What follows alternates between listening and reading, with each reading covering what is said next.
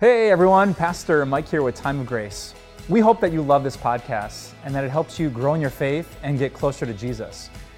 And we would love more and more people to have that experience too, which is why I want to ask you today to leave a review of this podcast. With just a few moments of your time, you can help us spread the word to more people who can meet more and more of Jesus. When I was a kid, I had to memorize and then regurgitate the same thing every Christmas Eve. I can still remember the words. In those days, Caesar Augustus issued a decree that a census should be taken of the entire Roman world. This was the first census that took place while Quirinius was governor of Syria, and everyone went to his own town to register. Ever heard that before? Uh, that's Luke chapter 2, the most famous version of the Christmas story. When I was a kid and my mom forced me to put on the uncomfortable church shoes, I'd have to stand up with the Sunday school Christmas program and recite the same old story. I tried to zoom through it so I could get to the little brown paper bag with the candy and the fruit in the bottom and rush home to get the presents, what I really wanted on Christmas Eve.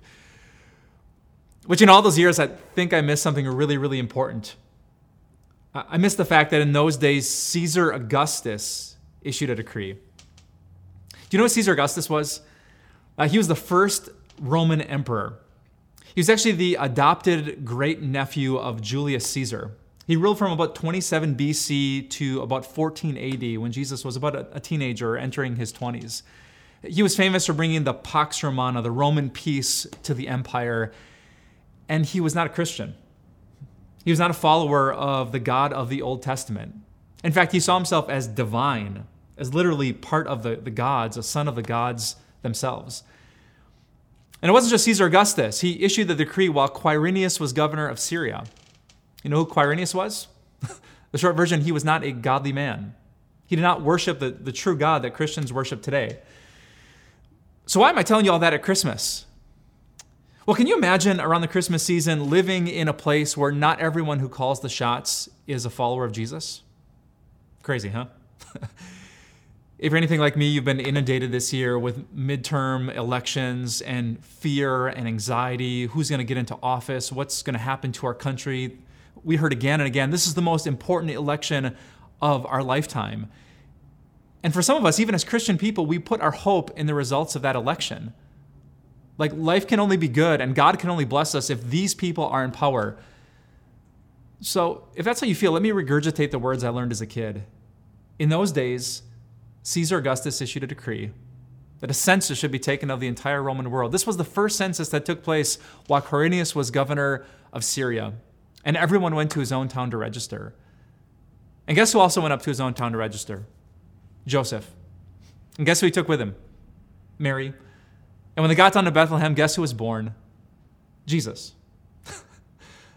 so, the greatest thing in the world that gives us hope and forgiveness and salvation, a place in God's family, a place in heaven, guess when it happened? While Caesar Augustus was on the throne, when unchristian, ungodly people were calling the shots. So, Christians, I don't care where you live. I don't care who your senators or representatives, it doesn't matter who our president, who sits on the Supreme Court. What matters more than anything is that God is not bound by human authority, that God does great things in bad times. So, next time you're scrolling through your Facebook feed, next time you open the paper, next time the cable news makes you afraid, maybe you could recite and memorize the same words I did as a kid. In those days, Caesar Augustus. And you could smile and remember that our God does incredible things in very difficult times. Let's pray. Dear Jesus, when you were born, there were not good people making decisions. When you died on the cross, the Roman Empire was led and the church was governed by people who did not have the Holy Spirit in their hearts. And when you rose from the dead, when you conquered death and accomplished our salvation, it wasn't because all the people were in the right positions of authority. It's because you're God and you do what's best for your people. I pray you would make us as Christians abnormal in a world that lives in fear and puts its hope in the headlines and elections. Help us to be the kind of people who put our hope in you because you're God and you're our Savior. Thank you, Jesus, that even in difficult times, you're working everything out for the good of those you love, for your church, for us. We pray this all confidently and with so much hope because we prayed in your name.